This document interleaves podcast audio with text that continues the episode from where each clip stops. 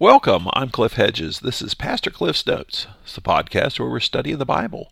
We're working our way through the book of Acts. Today is episode 266, looking at Acts chapter 15, verses 1 through 5. Let's read our passage. Some men came down from Judea and began to teach the brothers, Unless you are circumcised according to the custom prescribed by Moses, you cannot be saved. After Paul and Barnabas had engaged them in serious argument and debate, Paul and Barnabas and some others were appointed to go up to the apostles and elders in Jerusalem about this issue. When they had been sent out on their way by the church, they passed through both Phoenicia and Samaria, describing in detail the conversion of the Gentiles, and they brought great joy to all the brothers and sisters. When they arrived at Jerusalem, they were welcomed by the church, the apostles, and the elders, and they reported all that God had done with them. But some of the believers who belonged to the party of the Pharisees stood up and said, It is necessary to circumcise them and to command them to keep the law of Moses. We have seen Paul and Barnabas complete their first missionary trip, return to Antioch, and we closed out chapter 14 with, and they spent a considerable time with the disciples. So some time has transpired. We don't know really how long, and we're back now in chapter 15, verse 1, some men came down from Judea and began to teach the brothers, unless you're circumcised according to the custom prescribed by Moses, you cannot be saved. Now, some men came down from Judea. Were they sent from Judea by leaders there? I think it's unlikely that they were sent, but some people want to link this to it's a group that uh, Paul talks about in Galatians chapter 2, and he says they came from James. Now, whether he just means by that that they came from, from Jerusalem or whether they were specifically sent by the church leadership, but don't really know. But I think this group is just some, some people who are trying to take matters into their own hands. They're concerned about what's going on. Well, and let's talk about their concerns. A couple concerns. One is on its current trajectory, there's going to come a time where Gentiles in the church outnumber Jews in the church. The Jews are going to become a minority. There's only so many Jews in the world, and everybody who's not a Jew is a Gentile. And with the gospel spreading throughout the world, there will be more and more Gentiles and a much smaller percentage of them who are Jewish. So that's one concern. Whether that's the concern or not, uh, hard to say, but it's probably in the back of their mind. I think the bigger issue, though, is from the mindset of a Christian Jew. These are people who've been raised Jewish. They know the Old Testament, they know the Scriptures, they know who God is, they know who the Messiah is. They've been expecting the Messiah, they've been awaiting the Messiah. And the gospel message is Jesus is the Messiah they've been expecting. And they believe that.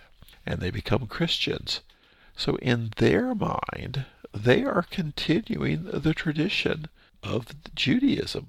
The Jews who don't believe, they have really departed.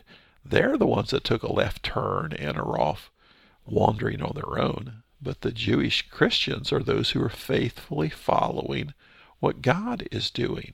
They are following the Messiah which God has sent.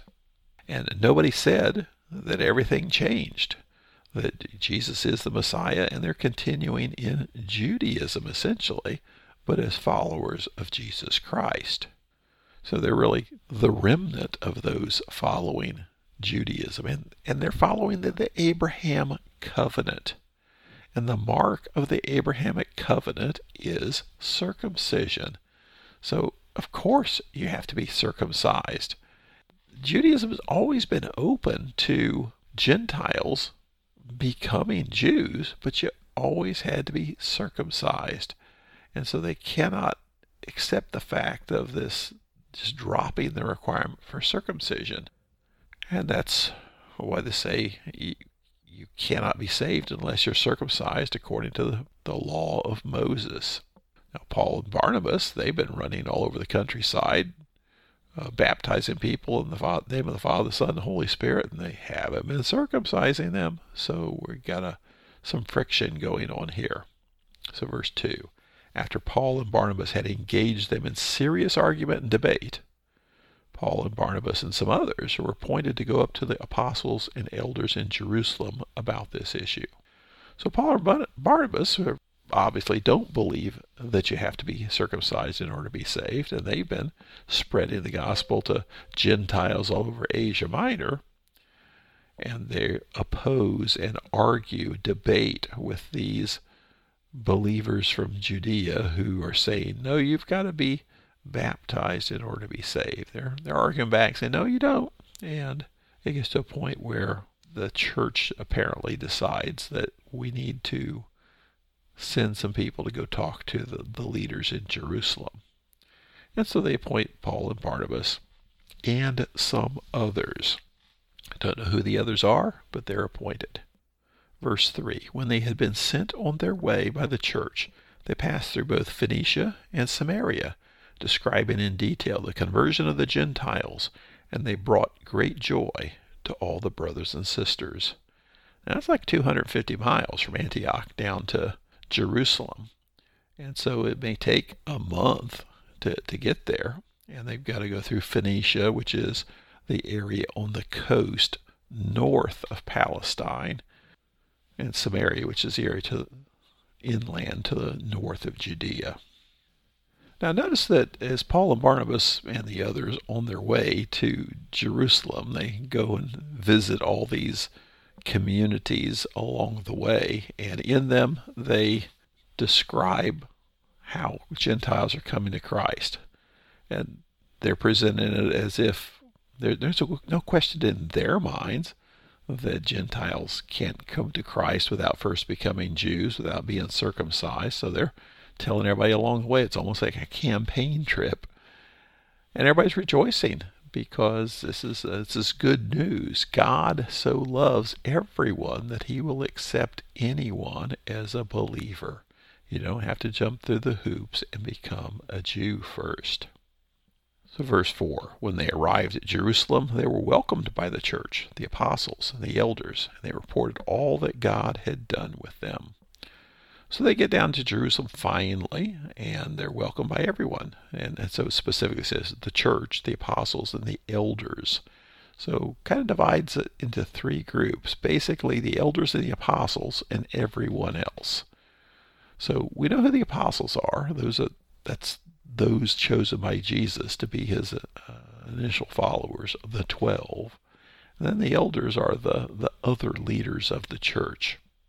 And the spokesman for the apostles is probably Peter, and the, but the spokesman for the elders is probably James. So Paul and Barnabas report their experiences, that everything, specifically Luke mentions everything that God had done. So it's not they're given a trip report of everything they did. They're given a report of everything that God has done. Verse 5 But some of the believers who belonged to the party of the Pharisees stood up and said, It is necessary to circumcise them and to command them to keep the law of Moses. Now, they're called the party of the Pharisees. Now, these are believers, these are Christians, these are Christian Jews or Jewish Christians, whichever way you want to slice it, but specifically Pharisees. They were Pharisees as Jews and, and now they're Pharisees as Christians. What specifically means is they, they believe in Christ, they believe Jesus is the Messiah. But the Pharisees are the ones who are very caught up in legalism, of legalistically doing all of the requirements. And if there's rules, they, they want to follow them, and they believe the rule is that you must be circumcised. Now, notice Paul is a Pharisee. At least Paul was a Pharisee. Paul grew up as a Jew, and Paul was trained as a Pharisee. Paul was very uh, staunch as a Pharisee, but he's got a different take than these Pharisees because they're still caught up in following the, the law of Moses. Yes, Jesus is the Messiah. Yes, you should follow Jesus. Yes, you must have faith in Jesus.